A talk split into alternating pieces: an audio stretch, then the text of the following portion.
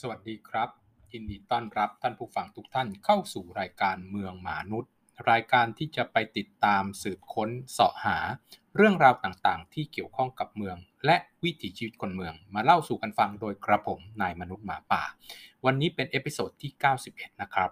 ภายใต้หัวข้อ 10 องค์ประกอบของการเป็นเมืองยั่งยืน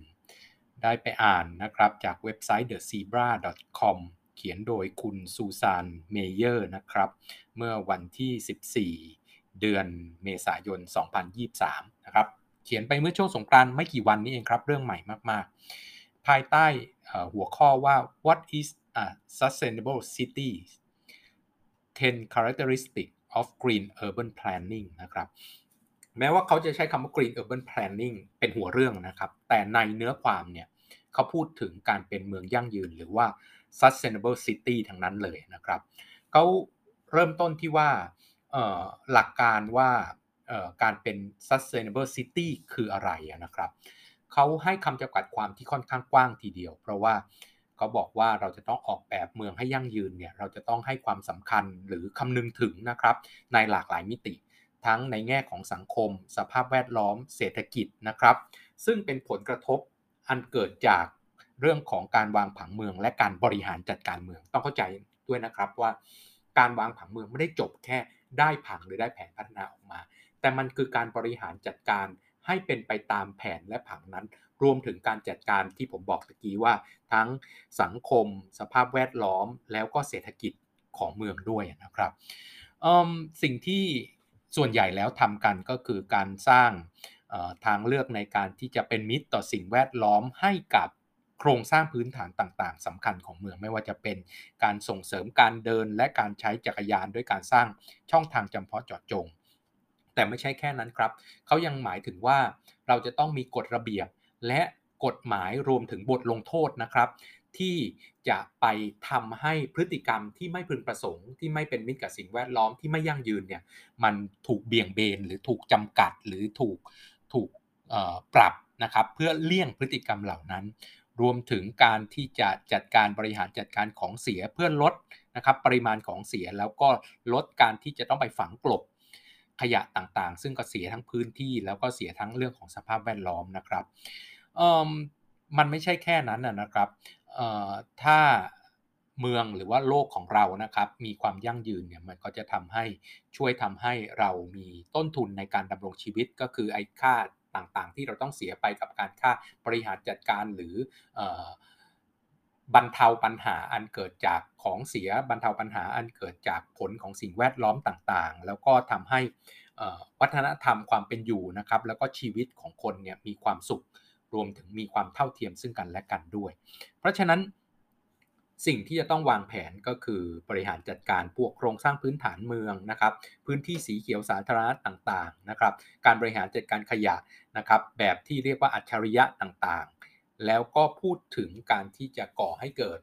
net zero นะครับก็คือไม่ก่อให้เกิดมลภาวะ ไม่ก่อให้เกิดก๊าซเรือนกระจกนะครับไม่ก่อให้เกิดควันพิษต่างๆ เพื่อจะทำให้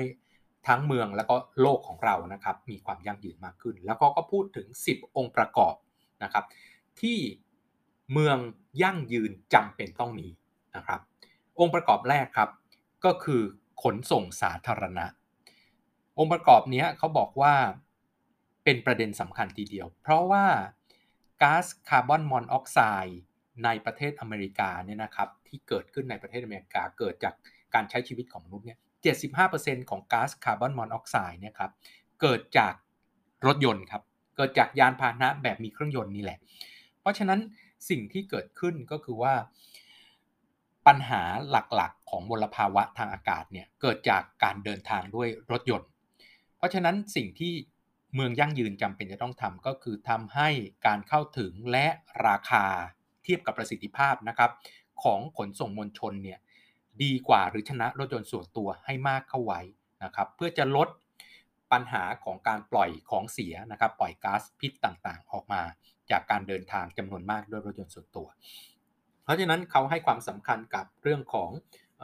รถเมล์ไฟฟ้านะครับการขนส่งมวลชนบนทางวิ่งเฉพาะบนรางต่างๆนะครับไม่ว่าจะเป็นลอยฟ้าหรือใต้ดินก็ตามนะครับ เพราะฉะนั้นการส่งเสริมการใช้ระบบขนส่งมวลชนเนี่ยมันจะทำให้ รูปแบบของการเดินทางเนี่ยเป็นมิตรกับสิ่งแวดล้อมมากขึ้น แล้วก็ที่สำคัญนะครับไม่ใช่แค่ยานพาหนะเท่านั้น แต่พูดถึงการบริหารจัดการด้วยอย่างเช่น มีเหมือนกับที่เรามีรถ BRT ครับมีทางวิ่งเฉพาะสำหรับรถเมย์นะครับแล้วก็รถยนต์ที่ใช้พลังงานไฟฟ้าหรือว่าพวกคาพูแวนพูที่ไปทางเดียวกันนั่งรถคันเดียวกันเนี่ยก็จะได้สิทธิพิเศษในการเดินทางบนทางวิ่งพิเศษที่เดินทางได้เร็วกว่าคนอื่นก็จะช่วยเรื่องนี้ขึ้นมาด้วยนะครับ องค์ประกอบที่ 2 ครับสำหรับเมืองยั่งยืนก็คือ ย่านของชุมชนหรือย่านละแวกบ้านที่สามารถเดินและขี่จักรยานไปได้ทั่วถึงนะครับเเพราะว่าไอการเดินทางของมนุษย์เนี่ยครับส่วนใหญ่นะครับเกิดจากการเดินทางเพื่อใช้ชีวิตประจำวัน ถ้าแยกจากการทำงานแล้วนะ การเดินทางไปทำงานเนี่ยส่วนใหญ่เรามักจะเดินทางไปไกล เพราะว่าบ้านกับแหล่งงานเนี่ยส่วนใหญ่จะไม่ได้อยู่ด้วยกัน เพราะว่าเกณฑ์ในการเลือกที่ตั้งมันต่างกันนะครับ แต่เป้าหมายอีกอันหนึ่งก็คือ ลดการเดินทางอย่างอื่นที่ไม่ใช่การทำงาน เพราะเขายอมรับว่าการทำงานมันส่งผลต่อเศรษฐกิจและด้วยปัจจัยของแหล่งงานกับปัจจัยการเลือกที่ตั้งของที่อยู่อาศัยนี่อาจจะไม่ได้ไม่สามารถที่อยู่ด้วยกันได้ หรืออยู่ในระยะใกล้กันได้ แต่ว่าสิ่งที่จำเป็นอันหนึ่งก็คือชุมชน เมื่อคุณเดินทางในชีวิตประจำวัน เช่น ไปจับจ่ายซื้อสินค้าไปพักผ่อนหย่อนใจและอื่น ๆ ที่คุณทำนอกเหนือจากเดินทางไปทำงานเนี่ย คุณควรจะอยู่ในระยะเดินเท้าและการขี่จักรยานที่จะสามารถทำงานได้ คือการสร้างชุมชนละแวกบ้านขึ้นมานะครับ ที่จะทำให้พวกนี้สามารถที่จะอยู่ได้ แล้วก็อาจจะขยายไปถึงการทำงานด้วยเขายกตัวอย่างนะครับ คือเมืองโคเปนเฮเกนนะครับประเทศเดนมาร์กเขาบอกว่าเป็นเมืองที่มีจำนวนจักรยานมากกว่ารถยนต์ส่วนตัวเนี่ยถึง 5 เท่านะครับ แล้วก็ ประชาชนในเมืองโคเปนเฮเกนเนี่ย 42%ขี่จักรยานไปทำงานครับ มันมันเกิดวัฒนธรรมในในการใช้จักรยานทั่วทั้งเมืองนะครับ แล้วก็เกิดโครงสร้างพื้นฐานที่เอื้ออำนวยต่อการใช้จักรยาน เช่นซูเปอร์ไฮเวย์ของทางจักรยานนะครับ ที่จะทำให้เราสามารถเดินทางได้ไกลขึ้น แล้วก็จะมีการสร้างช่องทางเฉพาะมีโครงข่ายจักรยานนะครับ มี ทางข้ามทางลอดสำหรับคนเดินเท้าและคนขี่จักรยานจะได้ไม่ต้องเสี่ยงนะครับไปเจอกับรถยนต์ส่วนตัวหรือได้สิทธิเป็นลำดับแรกนะครับ อย่างเช่น 5 แยกชิบูย่านะครับที่เราไปถ่ายรูปกันเนี่ยรถต้องหยุดทุกทิศทุกทางครับให้คนเดินก่อนเนาะแล้วก็จะทำให้การเดินทางของเราเป็นมิตรกับสิ่งแวดล้อมมากขึ้น องค์ประกอบที่ 3 ของการเป็นเมืองยั่งยืนครับ ก็คือการมีสถานีชาร์จ ไฟฟ้าหรือพลังงานชาร์จพลังงาน ไม่ว่าจะเป็นพลังงานรูปแบบไหนก็ตามนะครับ เพราะว่าตอนนี้ไฟฟ้าก็ยังไม่นิ่ง เดี๋ยวจะเล่าให้ฟังในในเนื้อหา ให้กับยานพาหนะเขาบอกว่าต้องการเปลี่ยนนะครับรูปแบบของเชื้อเพลิงจากพลังงานฟอสซิลนะครับ มาเป็นพลังงานไฟฟ้าเขาบอกว่ารถพลังงานไฟฟ้าหรือทางเลือกอื่นๆเนี่ยที่ไม่ใช้พลังงานฟอสซิลเนี่ยมันลดนะครับปริมาณ การก่อให้เกิด greenhouse gas เนี่ยนะครับถึง 4.6 เมตริกตันนะครับต่อปีนะถ้าเปลี่ยนรถพลังงานไฟฟ้ามาเป็นโทษทีครับเปลี่ยนรถพลังงานน้ำมันนะครับพลังงานจากฟอสซิลเนี่ยมาเป็นพลังงานไฟฟ้า เพราะฉะนั้นสิ่งที่ต้องมีเนี่ยเพราะว่ารถพลังงานไฟฟ้าเนี่ยไม่ได้ก่อให้เกิดก๊าซอะไรต่างๆ เลยนะครับพลังงานไฟฟ้ามันก็จบแค่พลังงานไฟฟ้าเพราะฉะนั้นเมืองจะยั่งยืนได้ต้องมีไอที่ชาร์จนะครับหรือสถานีชาร์จเนี่ย กระจายไปทั่วเมือง กระจายไปแบบเหมือนกับเรามีปั๊มน้ำมันนะครับ แต่ว่าแน่นอนว่าไอสถานีชาร์จไฟฟ้าเนี่ยมันเป็นมันคือมันเป็นไฟฟ้านะครับ รูปแบบที่ตั้งของมันก็ไม่ก่อให้เกิดความผลกระทบหรือเสี่ยงต่อการเกิดอัคคีภัยต่อการเกิดระเบิดเท่ากับตัวพวกปั๊มแก๊สพวกตัวปั๊มน้ำมัน เพราะฉะนั้นมันไปตั้งอยู่ในเมือง ตั้งอยู่ในลานจอดรถ ตั้งอยู่ในโรงแรมได้ขนาดก็เล็กกว่านะครับเพราะฉะนั้นตัวนี้ต้องกระจายไปให้ทั่วเมือง แล้วเขาก็ยังพูดถึงว่าเออหลาย ๆ เมืองเนี่ยได้พูดได้บอกว่าจะทำให้รถที่เป็นรถสาธารณะ และรถของราชการทั้งหมดเนี่ยเป็นรถพลังงานไฟฟ้าในเวลาอันใกล้นี้นะครับ แล้วก็มีอีกทางหนึ่งนะครับที่กำลังคิดกันอยู่ก็คือรถพลังงานก๊าซไฮโดรเจนนะครับ ซึ่งใช้ด้วยใช้พลังงานของก๊าซไฮโดรเจน และก๊าซออกซิเจนนะครับ ก็จะวิ่งได้กินระยะทางนะครับชาร์จครั้งหนึ่งหรือเติมครั้งหนึ่งเนี่ยวิ่งได้ 2 เท่าระยะทางได้ 2 เท่าของของของรถไฟฟ้าที่มีอยู่นะครับ เพราะฉะนั้นก็ชาร์จน้อยลงนะครับ แต่ว่าในโลกเนี่ยก็ยังมีมีน้อยอยู่นะครับ ในประเทศอเมริกามีอยู่แค่ 376 ที่เท่านั้นนะครับที่ชาร์จพลังงานก๊าซไฮโดรเจนได้ องค์ประกอบที่ 4 ของการเป็นเมืองยั่งยืนก็คือโซลาร์ฟาร์มหรือว่าฟาร์ม โซลาร์พลังงานแสงอาทิตย์นะครับ เป้าหมายก็คือจะใช้พลังงานแสงอาทิตย์ให้มากขึ้นนะครับ พลังงานทางเลือกซึ่งเป็นพลังงานหมุนเวียน แล้วก็ได้ได้พลังงานมาฟรีนะครับ จากตัวของแสงอาทิตย์ เพราะฉะนั้นก็จะมาใช้กับทั้งเรื่องของไฟฟ้าสาธารณะ และก็ไฟฟ้าในบ้านเรือนเขามีความคิดหลาย ๆ อันที่จะขยับตรงนี้มากมายนะครับ โดยพ้องยิ่งการที่ รัฐนะครับ หรือเมืองเนี่ยให้เงินกับให้ให้เงินสนับสนุนนะครับกับกับบ้านเรือนต่างๆนะครับ ที่จะสามารถติดตั้งแผงโซลาเซลล์ได้นะครับ แล้วก็ในบางเมืองอย่างเช่น เมืองฟาเมืองฟายัตวิลนะครับในรัฐในรัฐอาคันซอนะครับ ก็วางแผนไว้ว่าในปี 2030 เนี่ยอาคารของรัฐบาลท้องถิ่นทั้งหมดนะครับ 100%จะใช้พลังงานสะอาดจากพลังงานแสงอาทิตย์ องค์ประกอบที่ 5 ของการเป็นเมืองยั่งยืนก็คืออาคารเขียวนะครับ Green Building นี่แหละครับเขาบอกว่าอาคารเขียวเนี่ยสามารถลดการก่อให้เกิดก๊าซคาร์บอนไดออกไซด์นะครับเมื่อเทียบกับอาคารขนาดเท่ากันรูปร่างหน้าตาแบบเดียวกันนะครับที่เป็นอาคารที่ไม่ใช่อาคารเขียวไม่ผ่านเกณฑ์อาคารเขียวเนี่ยอาคารเขียวเนี่ยใช้พลังงานน้อยจะก่อให้เกิดก๊าซคาร์บอนไดออกไซด์น้อยกว่าถึง 32%นะครับ แล้วก็ต้องการการบำรุงรักษาที่ต่ำกว่านะครับมี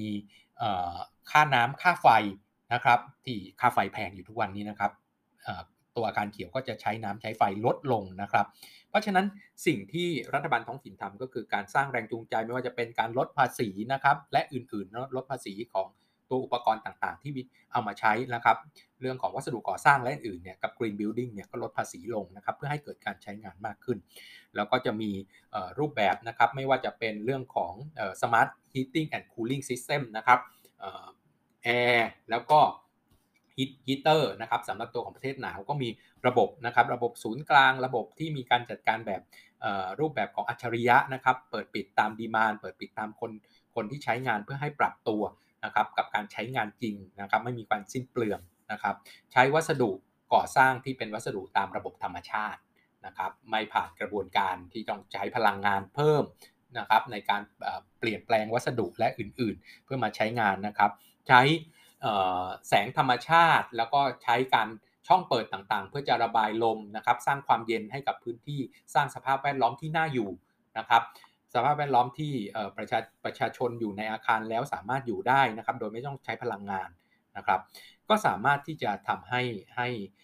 เมืองเนี่ยเป็นเมืองยั่งยืนได้ แล้วก็มีเกณฑ์มาตรฐานหลายอย่าง อย่างเช่นเขายกตัวอย่างว่าการได้ LEED Certificate นะครับ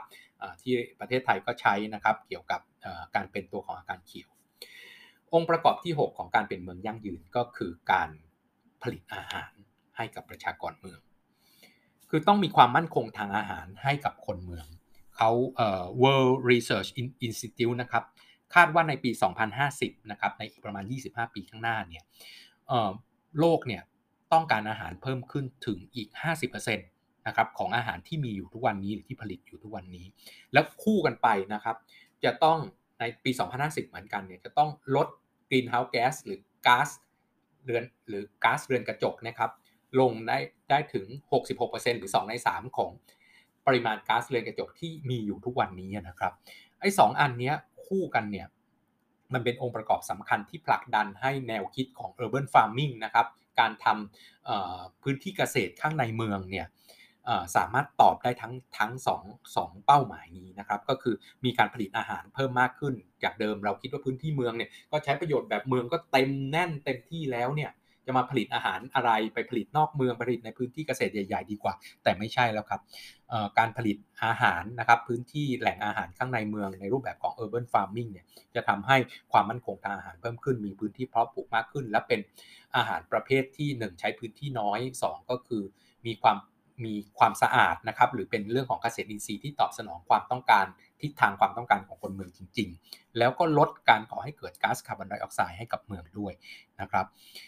ซึ่งตัวนี้ก็จะเป็นองค์ประกอบสำคัญที่ทำให้เมืองยั่งยืน องค์ประกอบที่7นะครับของการเป็นเมืองยั่งยืนก็คือการความสามารถที่ดีในการเข้าถึงทรัพยากรสาธารณะต่างๆ เราอาจจะงงว่าทรัพยากรสาธารณะคืออะไร มันคือทรัพยากรหรือพวกที่เป็นเรียกว่าสาธารณการนะครับที่ทำให้คุณภาพชีวิตของประชาชนดีขึ้นไม่ว่าจะเป็นเรื่องของการเข้าถึงตัวของบริการสาธารณะด้านต่างๆ เช่น เรื่องของการ ป้องกันและบรรเทาปัญหาสุขภาพนะครับ ทั้งสวนสาธารณะ หรือพื้นที่ที่เราได้ไปออกกำลังกายหรือเรียนรู้ในการป้องกันการเกิดโรค และเมื่อเจ็บป่วยแล้วก็มีสถานรักษาพยาบาล ที่จะให้เราเข้าถึงได้ง่ายนะครับ มีแหล่งที่จะทำให้เราสามารถที่จะพัฒนาตนเองหรือโอกาสในการพัฒนาด้านการทำงานหรือด้านเศรษฐกิจของเรามากขึ้น นะครับ มีศูนย์กลางทางนวัตกรรม ศูนย์กลางเทคโนโลยีต่างๆ ที่เราให้สามารถพัฒนาตัวเองได้ รวมถึงนะครับ การพักผ่อนหย่อนใจนะครับการเรียนรู้ทางวัฒนธรรม วิถีชีวิตนะครับ พิพิธภัณฑ์เนาะศูนย์วัฒนธรรม และอื่นๆที่ทำให้มนุษย์เนี่ยมีความ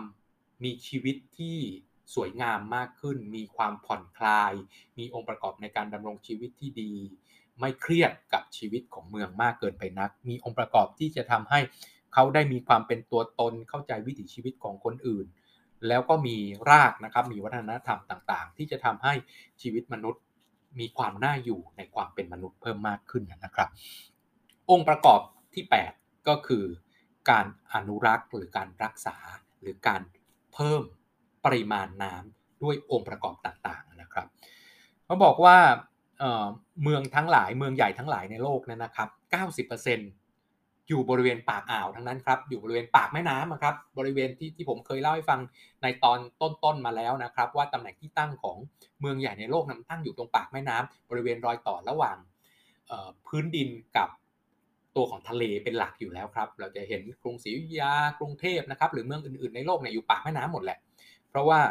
มันหนึ่งมันเป็นที่ราบแน่ปากแม่น้ำนะครับ ไม่เหมือนแบบ ต้นน้ำที่เป็นป่าเป็นเขาเนาะหนึ่งเป็นที่ราบตั้งถิ่นฐานง่ายสองน้ำเยอะเนาะเพราะว่าน้ำน้ำจากต้นน้ำมันไหลมาที่ปลายน้ำอะมันไหลรวมกันมา กี่สายก็ไม่รู้อย่างเช่นแม่น้ำเจ้าพระยาของเราก็มีปิงวังยมน่านนะครับ ที่ที่ไหลลงมาจนถึงถึงแม่น้ำเจ้าพระยาสี่สายอะมาถึงสายสายเดียวห้าสายด้วยรวมถึงแม่น้ำป่าสักด้วยนะครับ เพราะฉะนั้นน้ำก็เยอะนะคุณภาพน้ำก็ดีนะครับ แล้วก็พัดพาเอาเรื่องของตะกอนต่างๆมา เพราะฉะนั้น คุณภาพดินเพราะปลูกอะไรก็ขึ้นเนาะแล้วการมี 3 น้ำครับปากแม่น้ำมี 3 น้ำทั้งน้ำจืดน้ำเค็มและน้ำกร่อย น้ำก็มากับต้นไม้ต่างๆ ที่เหมาะกับน้ำแต่ละประเภท สัตว์น้ำแล้วก็สัตว์อื่นๆนะครับสัตว์บกด้วยที่เหมาะกับสภาพแต่ละพื้นที่ เพราะฉะนั้นอุดมสมบูรณ์แน่นอนครับ แล้วก็มีเกตเวย์เชื่อมโยงกับเมืองอื่นๆ ในทางเรือได้อย่างสะดวก เพราะฉะนั้นตำแหน่งที่ตั้งตัวนี้เมื่อก่อนมันเคยเป็นศักยภาพ แต่ตอนหลังเนี่ยมันกลายเป็นปัญหาแล้วครับ เพราะว่าการกัดเซาะชายฝั่งนะครับ ระดับน้ำทะเลขึ้นสูงจากการเปลี่ยนแปลงภูมิอากาศ แล้วก็การขาดแคลนน้ำนะครับเพราะเมืองขนาดใหญ่ขึ้นนะต้นน้ำก็ถูกใช้ไปในการตั้งถิ่นฐานบ้างนะครับ มีการตัดไม้ไปใช้งานตัดไม้ทำลายป่าบ้าง เพราะฉะนั้นสิ่งที่ต้องทำก็คือการที่เก็บกักน้ำฝนไว้ใช้ได้ยังไงบ้างนะครับ มีการปรับเปลี่ยนน้ำที่คุณภาพไม่ดีมาเป็นน้ำที่คุณภาพดีเพื่อใช้งานได้บ้างนะครับ เพื่อจะทำให้เรามีการรีไซเคิลหรือมีการมีน้ำสะอาดนะครับ แล้วก็มีการใช้น้ำให้น้อยลงหรือเก็บกักน้ำไว้ใช้มากขึ้น เพื่อตอบสนองความต้องการของมนุษย์นะครับ เพราะฉะนั้นทรัพยากรน้ำก็ต้องมีความมั่นคงเหมือนกับข้อต้นๆที่กล่าวมาทรัพยากรอาหารก็ต้องมีความมั่นคงด้วยนะครับ องค์ประกอบที่ 9 ของการเป็นเมืองยั่งยืนก็คือการมีพื้นที่สีเขียวสาธารณะครับ ต้องเข้าใจก่อนว่า เราอาจจะคุ้นเคยกับกรุงเทพในฐานะชุมชนล้อมรั้วนะครับ คนรวยก็อยู่ในหมู่บ้านจัดสรรแล้วก็มีพื้นที่สีเขียวพื้นที่ส่วนกลางที่สวยงาม หรืออยู่ในคอนโดก็มีสวนในคอนโดของตัวเองมีที่ออกกำลังกายของตัวเอง แต่ในความเป็นจริงเมืองที่ดีเนี่ยพวกนี้ต้องไม่อยู่ในส่วนตัวครับ แต่มันต้องอยู่ในส่วนรวม เพื่อความเท่าเทียมกันเพื่อคุณภาพที่ดี เพื่อลดต้นทุนในการดูแล เพราะทุกคนเฉลี่ยมาดูแลทั้งหมด ครับ เพราะฉะนั้นสิ่งที่เมืองจะมีคุณภาพดีได้เนี่ยพื้นที่สีเขียวในเมืองเนี่ยมันถูกใช้งานอย่างหลากหลายมากครับลดมลภาวะทางอากาศสร้างสุขภาพที่ดีให้กับประชาชนนำเอาความหลากหลายทางชีวภาพนะครับ เข้ามาอยู่ในเมืองนะครับ แล้วก็เพิ่ม มูลค่าของที่ดินด้วย เพราะว่าแน่นอนว่าทุกคนก็อยากอยู่ใกล้ พื้นที่สีเขียวที่สภาพแวดล้อมที่ดี เพราะฉะนั้นสวนสาธารณะนะครับ ทางเดินสีเขียวเนาะทางเดินต่างๆที่เป็นธรรมชาตินะครับ ถนนที่มีต้นไม้ตลอดทั้งแนวได้ร่มเงานะครับ มีพื้นที่สงวนพื้นที่เพื่อการอนุรักษ์ต่างๆ ที่อยู่ข้างในเมืองนะครับ เพื่อที่จะทำให้เอาธรรมชาติเนี่ยเข้ามาประกอบกับชีวิตของคนเมืองและอีกข้างหนึ่งนะครับ ก็ยังไปช่วยเรื่องของตะกี้ที่ผมพูดว่าเมืองต้องมีเมืองยั่งยืนต้องมีความมั่นคงทางอาหาร พื้นที่นี้ก็เข้ามาช่วยตรงนี้ได้ด้วยเช่นกันนะครับ องค์ประกอบที่ 10 คือองค์ประกอบสุดท้ายของการเป็นเมืองยั่งยืนก็คือการบริหารจัดการของเสียครับ การจัดการของเสียแน่นอนเป็นปัญหาใหญ่ของเมืองมาตั้งแต่สมัยยุคกลางแล้วนะครับ ที่เราเคยได้ยินว่าสมัยก่อนมี ไข้ดำนะครับการการละโรคระบาดไปทั่วภาคพื้นยุโรปกินชีวิตฆ่าชีวิตคนไปครึ่งหนึ่งเนี่ยก็คือความไม่สะอาดนะครับของเมืองนะครับเกิดสัตว์พาหะก็คือหนูนำมาซึ่งเชื้อโรคต่างๆ หรือการเกิดโรคอหิวาตกโรค โรคไทฟอยต่างๆ คือเมืองในยุคแรกๆนะครับมีการจัดการตรงนี้ไม่ดี เพราะว่ามีคนมาอยู่อย่างหนานแน่นนะครับ เพราะฉะนั้นยังเป็นปัญหาอยู่จนถึงทุกวันนี้ครับ หลักการของเขาก็คือทำอย่างไรที่ไม่ให้มันเป็นขยะครับ ไม่ก่อให้เกิดของของเสียก่อให้เกิดของเสียให้น้อยที่สุด นั่นคือหมายความว่าไม่ให้มันเป็นของเสียหรือถ้ามันเป็นของเสียแล้ว ก็ต้องหมุนเวียนนะครับ กลับมาใช้ใหม่ได้อีกครั้งหนึ่งเขาบอกว่าอย่างเช่นแนวคิดของเมืองซานฟรานซิสโกนะครับหลักการของบริหารจัดการขยะ แล้วก็รูปแบบของการออกแบบต่างๆ ที่ให้ของใช้งานต่างๆเนี่ยสามารถนำกลับมาใช้ซ้ำหรือเข้าสู่กระบวนการรีไซเคิลได้อย่างสะดวกเนี่ยเขาสามารถลดปริมาณขยะ ที่ต้องไปจัดการฝังกลบนะครับ สุดท้ายจริง ๆ แล้วไม่สามารถที่จะเอาไปใช้ใหม่ ไม่สามารถที่จะรีไซเคิลได้แล้วเนี่ยเขาเหลือแค่ 34%คือลดโทษทีครับ20 23%คือลดไปได้ถึง 77%ของขยะทั้งหมดที่เคยเกิดขึ้นนะครับ อีกอย่างหนึ่งนะครับที่สามารถลดปริมาณขยะนะ23%ที่เหลือเนี่ยที่ต้องไปฝังกลบเนี่ยเขาก็หาวิธีครับไม่ฝังกลบได้ไหมหรือลดปริมาณฝังกลบไหม เขาเอาขยะเหล่านั้นมาเป็นพลังงานครับก็คือเอาขยะเหล่านั้นอะมาก่อให้มามาแปลงแปลงรูปนะครับ ใช้วิธีการต่างๆ เป็นการเผาเป็นการอะไรต่างๆ เพื่อทำให้เกิดพลังงานนะครับ เพื่อวนกลับมาใช้งานอีกครั้งหนึ่ง10 ข้อที่ผมบอกนะครับ มันจะทำให้เมืองยั่งยืนแล้วถามว่าเมืองยั่งยืนในอนาคตเนี่ยเขามุ่งเป้าอันไหนมากที่สุด ในบทความอันนี้เนี่ยเขียนว่าเขียนขมวดท้ายไว้ว่า การที่เมืองยั่งยืนเนี่ย มันจะทำให้เราเนี่ยสามารถต่อสู้กับปัญหาภาวะโลกร้อน หรือการเปลี่ยนแปลงภูมิอากาศ climate change เนี่ยครับได้ดีขึ้นนะครับ เพราะว่าตอนนี้เนี่ยประเด็นสำคัญที่สุดก็คือเราเผชิญปัญหาที่ climate change ทำให้เกิดภัยพิบัติที่ถี่ขึ้นรุนแรงขึ้น แล้วก็กินพื้นที่ในวงกว้างขึ้นนะครับ มีผู้ได้รับผลกระทบมากขึ้น ไม่ว่าจะเป็นน้ำท่วมนะครับฮีทเวฟนะครับคลื่นความร้อนนะครับที่ฆ่าคนไป